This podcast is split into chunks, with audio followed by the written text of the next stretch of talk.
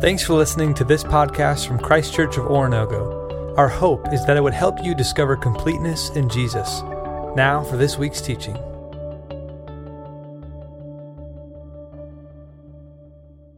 Good morning, church. I need you to open your Bibles to Exodus chapter 33. So, Austin and I have been friends for about three years, and I was up preaching Thursday night at our Thursday night worship service, and my phone started just buzzing in my pocket. And I thought, okay, Cubs are scoring a lot of runs. That wasn't it. My friend Austin texted all of our friends in this group, and this is what he said Pray for me. I have to hear Mark preach four times this weekend. So if you don't want to support campus Christians, don't. Uh, that's all I'm saying here today. No, absolutely. Uh, I came from a town in Michigan where at Central Michigan University we were very active in the campus ministry. And if you don't know this, what they're doing at Pitt State is as vital as any lesson they learn. It is so important to have community in a place where you're being challenged intellectually and socially every day of your life.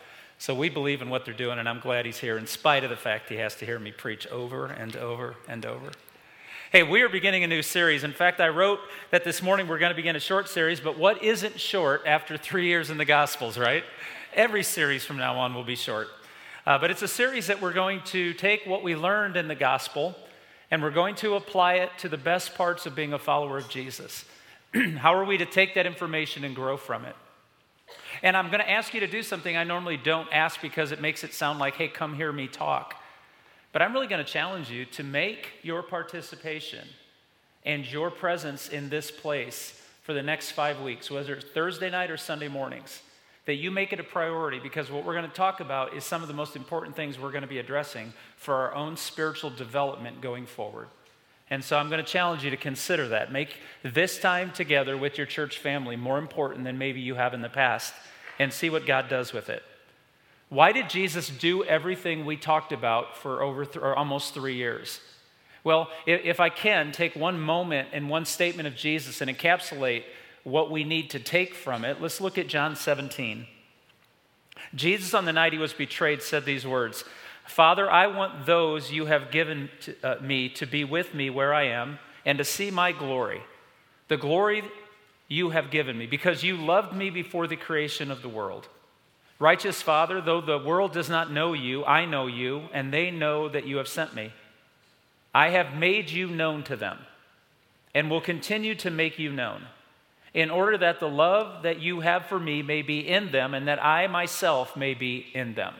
This is why Jesus came to do what he came to do. Jesus actually prays that night these words, and I want you to think about it with me today. Jesus prays that what he had with the Father, we would have with the Father. He doesn't pray that God overwork us or God keep us safe and happy. He prays that the relationship he had with God would be found by each one of us that we might have the same relationship with God he had. That's the end game. And how do we discover that? How do we how do we grow in this way? There was a survey done by the Barna Research Group 3 years ago, and they asked people why they attended church. And here's the overwhelming response. The reason, no, and I gotta, I gotta qualify this. The reason people attended church regularly and faithfully, they made it a priority. The answer was to experience God in a deep and profound way. Exactly what Jesus prayed we'd get.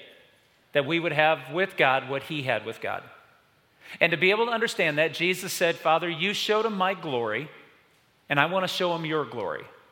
And this is the end game for all of us to understand and grasp and depict the glory of God. But I'm going to need to explain that this morning. As we begin these five weeks together, looking at how do we get the experience with God that Jesus had with him, and to have that relationship, it all falls to that word glory. So, to be able to do that, I want to take you all the way back to Exodus chapter 33. If you don't know the background of the Old Testament, let me give you just a quick snapshot to catch you up. The people of Israel led by Joseph, were brought into Egypt to be protected from the great famine. For 400 years, however, there was a new Pharaoh that didn't remember all that Joseph had done, and he entrapped and enslaved all of the Israelite people. For 400 years, they lived as slaves, and God called Moses to go in and tell Pharaoh, let God's people go. And it began the process of the Exodus. God led the people out of Israel and he brings them to a mountain called Mount Sinai or Mount Horeb, depending on which book of the Old Testament you're reading, and multiple names of these places. But you might know it best as Mount Sinai. And God brings them to this mountain, and he calls Moses up on the mountain to meet him. But he tells everyone else, Stay off the mountain. I am going to enter the mountain. And if any of you in a sinful state touch the mountain while I'm on it, you're dead. Any animal, any human, touch the mountain. This is a moment that he has their attention. This is not a casual encounter. This is the Most High God showing up on earth, and you need to be really careful when you encounter God. And the fear that you have of encountering God is, is just simply because He is and you're not. And so Moses goes on the mountain, and we know that he's on the mountain for 40 days and 40 nights. And the people at the base of the mountain must have concluded that Moses had died because they decide to begin to worship what they did in Egypt. Because this God is so remote and so different, they go back to melting down all of their gold and they make a calf. They would have worshiped this as one of the gods of Egypt, and they were going back to worshiping the gods. And Moses comes down the mountain. You remember Charlton Heston with stone tablets. He comes down the mountain and he tosses the stone tablets on the ground in fury. And God says to Moses, These people deserve to be destroyed. And Moses said, Don't do that for your name's sake, not for them. They've earned it. But for your own name's sake, don't call us out into the wilderness and watch us all die. And God loves Moses' response. God was going to do what God was going to do, but he loved that Moses stood in the gap for his people and he forgave them. And then in chapter 33, listen to the words of God. Then the Lord said to Moses, Leave this place, you and the people you brought up out of Egypt, and go up to the land I promised on oath to Abraham, Isaac, and Jacob, saying, I will give it to your descendants. I will send an angel before you and drive out the Canaanites, Amorites, Hittites, Perizzites, Hivites, Jebusites. Go up to the land flowing with milk and honey, but I will not go with you, because you are a stiff necked people, and I might destroy you on the way. Now, if you ever wonder, can you relate to God? Have you ever been in a car full of kids? Have you ever threatened to pull it over, church? Talk to me. God's watching. Right? This is what God's about to do here, isn't he? He goes, I don't know if I can travel with you folks. I may pull the car over and wipe you all out. Verse 4 When the people heard these distressing words, they began to mourn, and no one put on any ornaments. For the Lord had said to Moses, Tell the Israelites, you are a stiff necked people. If I were to go with you even for a moment, I might destroy you. Now take off your ornaments, and I will decide what to do with you. So the Israelites stripped off their ornaments at Mount Horeb. Jump down to verse 17. Then Moses said to him, If your presence does not go with us, do not send us up from here.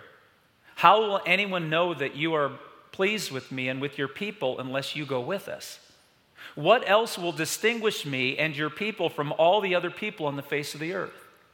This is a powerful moment. I want to teach you three things about the glory of God this morning. To understand, to have the relationship with God that Jesus did, the glory of God must become something we grasp to the best of our ability. So there's three things I want to show you. The first is this each of us has been created for his glory. This is not an unnatural expectation. Each of us knows and can be overwhelmed by the glory of God. And I mean overwhelmed to the good spot, not to the destruction but the construction of who we are. The paraphrase of what God is saying here is He said, These people keep turning their hearts back to slavery. And I am trying to free you from slavery. But then he says to Moses, I'm going to take you to the land and I'm going to drive out all the inhabitants of the land because this is yours. and I'm going to give you everything you need. You're going to be socially powerful, you're going to be financially powerful, and you're going to have land at your disposal.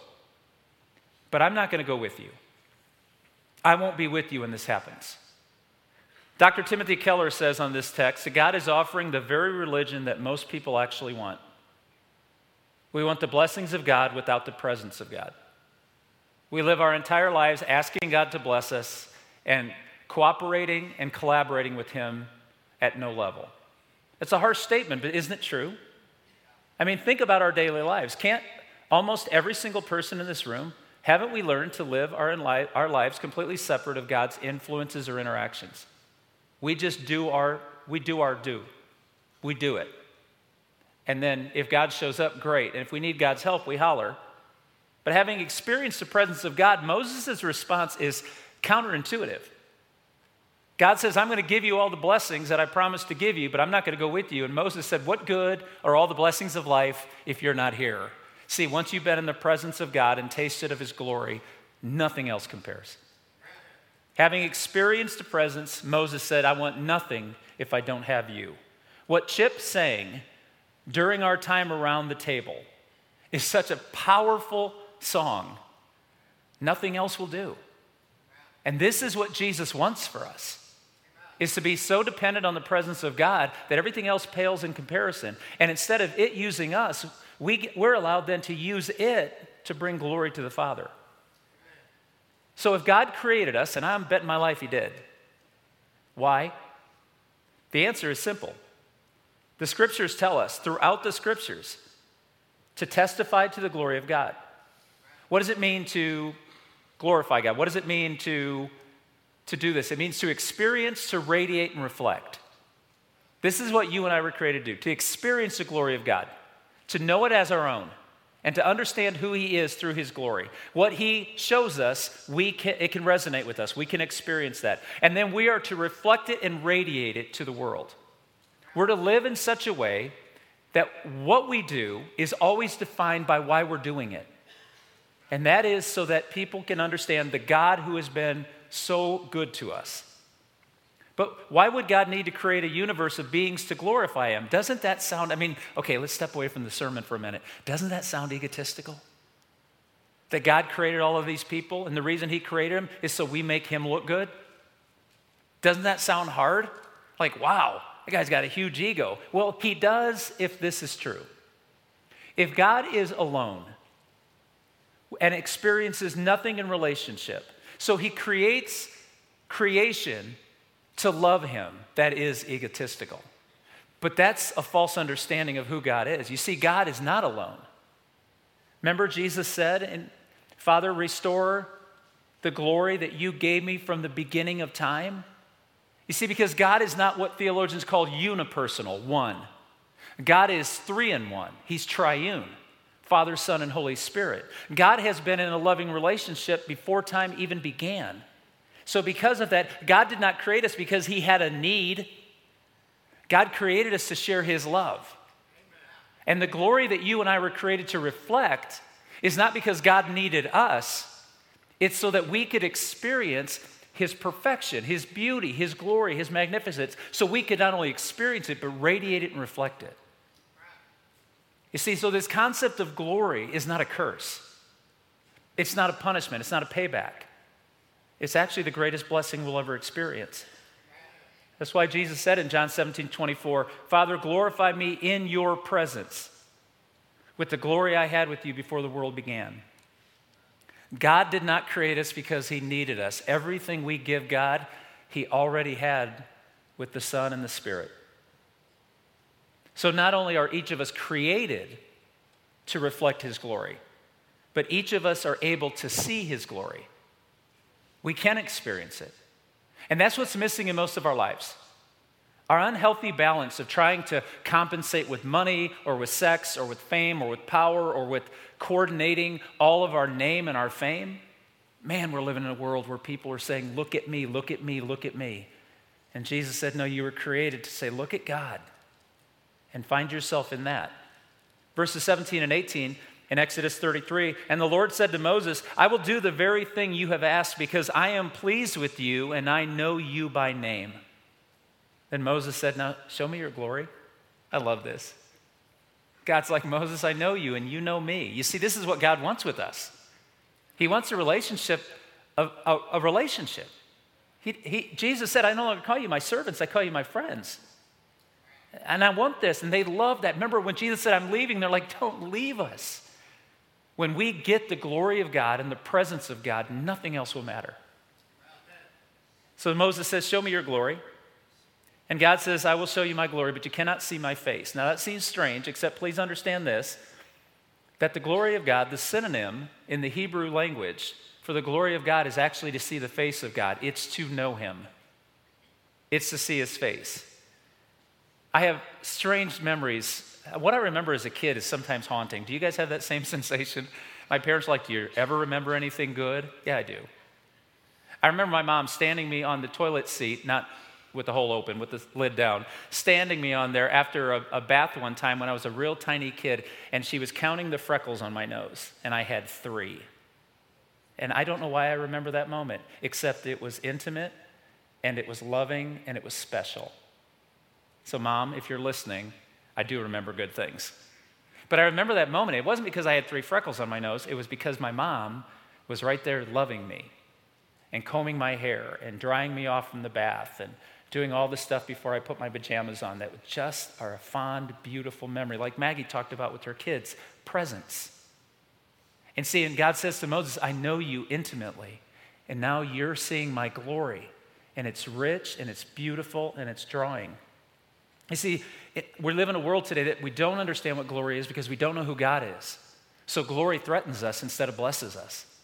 So let me tell you a few quick things about glory, and then we'll talk about this more over the next few weeks. It's not all going to be about glory, but if glory isn't why we're pursuing God, we will never find Him. First thing is glory means weight. It means understanding that God is so much bigger than we can comprehend. So, what He does reveal to us, we need to hold dearly. The average person says things like, I like to think of God like, or uh, I can't believe in a God like, or I don't want a God like. Well, here's the truth there's no glory in that kind of God. That is simply, it is simply an experiment in your own ego and your own desires, your own kingdom. It's not allowing the weight of God to alter you. It's saying, I'm going to fix God so he's what I want. The weight of the glory of God will remind us how big and immense he is, and we will accept what he offers us because we understand that beauty and glory that's His. To discover who God is, is to allow Him to reveal Himself to us. And I'll talk about how that happens in just a moment. Secondly, glory means experiencing His substance or matter, meaning that when you understand who God is, drawing close to Him must become the most important thing to you. And yet, we live in a world with a foot in the world and a foot in the kingdom, and we're trying to alter it back and forth. And Jesus said, You can't serve two masters. You, you cannot. To experience the glory is to experience his substance, how it is bigger and more important than anything else. Thirdly, the word face or presence means relationship, and I think I've already addressed that. I'd like to use Psalm 16 this morning to show you where we're heading as a church. The psalmist says, You have made known to me the path of life. You will fill me with joy in your presence, with eternal pleasures at your right hand. Drawing close to God is what you and I were created for, and only there will we really find out what life is to be. And there is a path of life in which we are being drawn toward God. And that path will take us. It's a narrow path, Jesus says. And not many people are willing to walk it, but those who do find life. And so the psalmist is calling us to this pathway. We've entitled this series, or this concept that we're going to be doing with the church, Pathways. Uh, we're entitled, How Do We Draw Close to a God Who has Already Drawn Close to Us? How do we open ourselves up to His presence in life that can be found in Him? And as a church, we're going to be introducing not only these concepts, but some resources for you to be able to draw close to God. Not, not recipes, but experiences that the Bible teaches us draws us close to a God who has drawn Himself close to us. Now, here's how we're going to talk about this. We believe that everybody is in one of four positions on these pathways. Some of us are exploring Christ. You're not a disciple of Christ, not because you're a bad person. You have not made the choice to give your life to Jesus, but you're, as I like to say, kicking the tires. You come to church to figure out what this all is, to understand who Jesus is more, and to grow, and we're glad you're here. Some of us are growing in Christ. You have a personal relationship with Jesus, it's a little bit off and on. You've obeyed him, you've confessed him, you've repented of your sins, You've publicly proclaimed him, you, you've been baptized into Christ, you have done the things that you've been asked to do, and you're learning to grow in him, and you're wanting more of him. Then there are some that are close to Christ. You've experienced what it means to depend on Jesus, and you want to dive deeper. You just, you just keep coming closer to him, and you're experiencing not just church and religion, but Jesus. And there are some that are Christ centered. They have learned through life that Jesus is the only reason they live and everything else is around Him rather than around them. Wherever you are on this pathway, we want to encourage as a church to keep walking with Christ and grow into each phase, growing deeper and deeper until He becomes the center of your existence. His glory becomes your purpose. You see, Moses knew at that moment, that crossroad of his life, that he had to make a decision go on to worldly success in the promised land or wait on the Lord. And he chose to wait on the Lord. You ever climbed a mountaintop and overlooked a vista? Have you ever had that moment? I know I've shared because after 10 years, I'm out of stories. And the most powerful place I've ever seen with my eyes. I've been on a plane that went over the, the Himalayan mountains. I, I have seen some beautiful things in my life. I've been spoiled rotten to get to travel the world. But when I stood at the Grand Canyon, nothing has ever more mesmerized me or altered me or hit me with its glory than the Grand Canyon. And let me tell you what I learned. After seeing the Grand Canyon, a cliff is just a cliff. I've had people say, hey, you go down to Arkansas and see those cliffs? Eh, yeah. It ain't the Grand Canyon. Are church, you with me what I'm talking about here? When you understand something that's really has real glory, nothing else will compare to it. Moses experienced that. But to be able to climb up a hill to a vista, do you notice how very often God calls people to climb up mountains to meet with Him because He wants them to understand how big the world is and that vista alters our terrain? We're calling this the pathway because we're going to be calling some of us to climb a little bit uphill with some maximum effort to be in places you can meet God and grow. It will take some work to draw close and out of this world to see the vista in front of us. This series is not going to be focused on how we do it, the series is going to be focused on why we do it. Verse 18 of Exodus 33. Moses said, Now show me your glory. And the Lord said, I will cause all my goodness to pass in front of you, and I will proclaim my name, the Lord, in your presence. I will have mercy on whom I will have mercy, and I will have compassion on whom I have compassion. But he said, You cannot see my face, for no one can see me and live. Then the Lord said, There is a place near me where you may stand on a rock. And when my glory passes by, I will put you in the cleft of the rock, and I will cover you with my hand until I pass by. Then I will remove my hand, and you will see my back, but my face must not be seen. I know that seems strange to us, but understand the face of God is the holiness of God, and someone with sin in their life cannot see the holiness of God and survive. God is not being mean here, He's being protective. Jump down to Exodus 34, verses 5 through 8. Then the Lord came down in the cloud and stood there with him and proclaimed his name, the Lord. And he passed in front of Moses, proclaiming, The Lord, the Lord, the compassionate and gracious God, slow to anger, abounding in love and faithfulness, maintaining love to thousands, and forgiving wickedness, rebellion, and sin. Yet he does not leave the guilty unpunished. He punishes the children and their children for the sins of the fathers to the third and fourth generation. Moses bowed to the ground at once in worship. Moses knew in this moment he was in the presence of the most holy God who was also loving and compassionate, and it blew his mind. God says, I, I will show mercy and compassion on who I choose, and I will hold to account sinners. And Moses falls on his knees, realizing that God is showing him mercy, but at the same time, Moses will stand in front of God as judge, and he bows and worships. What does this mean? There are degrees of God revealing himself to us. And when Moses said, Show me your glory, remember we were made for this. And we can see the glory of God. But the third point is that we each must experience the glory. We can't just know about it. We have the privilege of experiencing it, so it puts us on our knees and causes us to worship.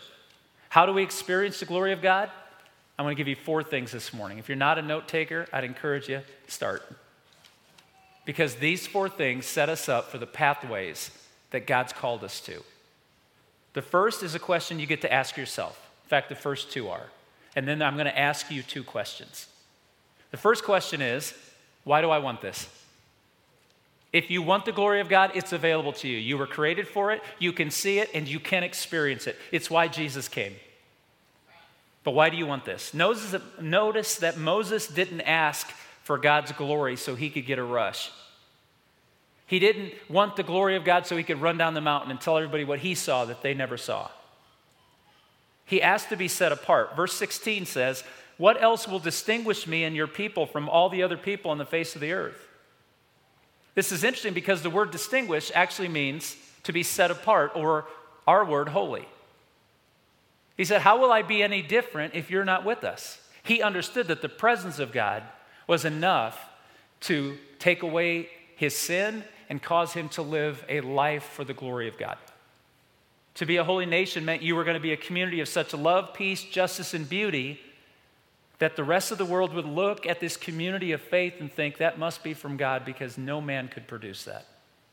This is what he's called you and I to be a community of such love, beauty, and justice that the world says it has to be God. The second question I want you to ask yourself then is to really pursue your heart this week and say, why would I want the glory of God? Because if it's for the rush, don't. You won't get it. If it's for the beauty of God, pursue it. Second question is Is this the most valuable thing I want? Is this really what I want? Or do I just want to add it to my portfolio of things that make me feel good about my life? Because what happens here is fascinating. In verses four through six, three different times, God says, Take off your ornaments, don't wear any ornaments, and they put their ornaments away. What does that mean? Is God against uh, jewelry and against makeup and against fancy clothes. No, that's not what he's talking about. Remember what they did in the mountain? They took all of their riches and they made a golden calf. Their security was not in God, their security was in their own possessions and what it could empower them to have. And God simply says, get rid of the things in your life that are giving you this false sense of security. Take off the gold that makes you feel important. Take off the things that set you apart. So that's what he does. God is saying, Am I the most valuable thing, or are there other things in your life that you're protecting with the same pursuit that you pursue me? Now, those are the questions you ask yourself. Here's two questions I want to ask you this morning. Can you ask God to reveal His glory? Will you? Will you spend some time this day? I'm not talking about when you get to your week and you have your quiet time. Will you spend some time? Go for a walk this afternoon. Sit in a quiet place this afternoon. Gather with your family at the meal and ask God to do the one thing you know He wants to do reveal yourself to me. Because He will. Jesus came to do that. So we know that to, to see the glory of God is to see Jesus. Jesus said, If you've seen me, you've seen what? You've seen the Father. So, whatever we do on this pathway, it's to find Jesus in all of it so we can be drawn closer to the God who drew close to us in Christ. Remember, because once you've seen the Grand Canyon, a cliff is just a cliff, a hill is just a hill. It's beautiful in its own, but it's not the real deal. And Jesus says, I want to show you my Father. Then you'll see him. And the fourth thing I want you to think about is will you position yourself to receive it? Jesus on the Sermon on the Mount said, Blessed are those who hunger and thirst after righteousness, for they will be filled. Will you hunger and thirst after the glory of God? And make it, position yourself, do the work to walk uphill a little bit, to get away from the noise of the world. Jesus, so many times in Scripture this week I was reading, would go up by himself, up on a mountain, to get away from the world, to be with who? He positioned himself to draw close to his Father. So, do you want to know him more? Is it your heart's full desire? Will you ask Him to reveal His character to you? And will you take the time to walk the pathway to see what He wants to show you?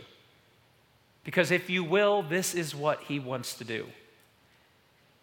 You see, it's interesting when, he, when Moses said to God, Show me your glory, God didn't throw off lightning, He didn't create an earthquake or a tornado. He didn't, he didn't put on a big show. He simply spoke words over Moses. And he said, I will be compassionate and merciful where I choose, and I will judge all people for the sin to all generations. No one will escape the sin that they've committed. And we think, how can he be loving and compassionate and holy and just at the same time? And I want to take you to where we were just a few weeks ago in the gospel series as we conclude. Jesus is on the cross dying for the sins of the world, and he cries out, My God, my God, why have you forsaken me? Hold that thought. Moses is on a mountain with God, and he says, Reveal yourself to me. And God says, I will show you my back. I cannot show you my face. And on the cross, Jesus, for the first time, who had seen the face of God in intimate relationship with him, on the cross, for the first time, saw the back of God and he cried out in panic. What Moses said that day I would rather not live than live without you. And Jesus saw the back of God on the cross so that you and I could see the face of God. Church, are you with me? The cross allowed you and I to have an intimate relationship with the Father. That's why Jesus prayed that night. Glorify me on the cross so I can reveal your glory to your people. God wants nothing more than this. John 1:14. The word became flesh and made his dwelling among us. We have seen his glory, the glory of the one and only, who came from the Father, full of grace and truth. You might need someone to pray with you this morning. Because when I ask you these questions, you answer some of them yes and some of them no. Maybe the question, is he the most important thing, hurts your heart a little bit because if I'm honest, I'm going to, this is Mark now. If I'm honest, it's not nearly as important as it needs to be. It's, it's occasionally important, but is it always primary important? No. I can, get, I can get more angry over a ball game that gets lost in the 10th inning than I can over injustice in our world. My lack of strength. You see, I'm on the pathway to church. And sometimes I'm discovering Christ, and sometimes I'm Christ centered, but it's a journey for all of us.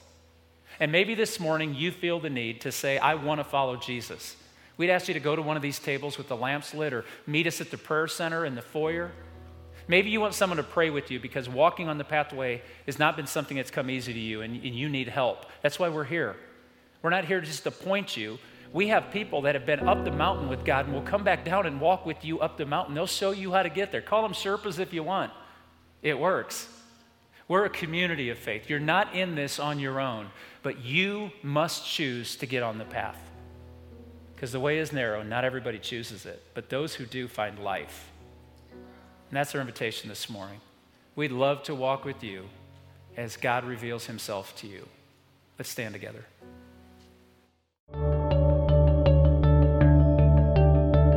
Thanks again for checking out this podcast. We hope this teaching helped you to discover completeness in Jesus and encourages you to help others do the same. For more resources or to learn about Christ Church in general, visit us online at cco.church.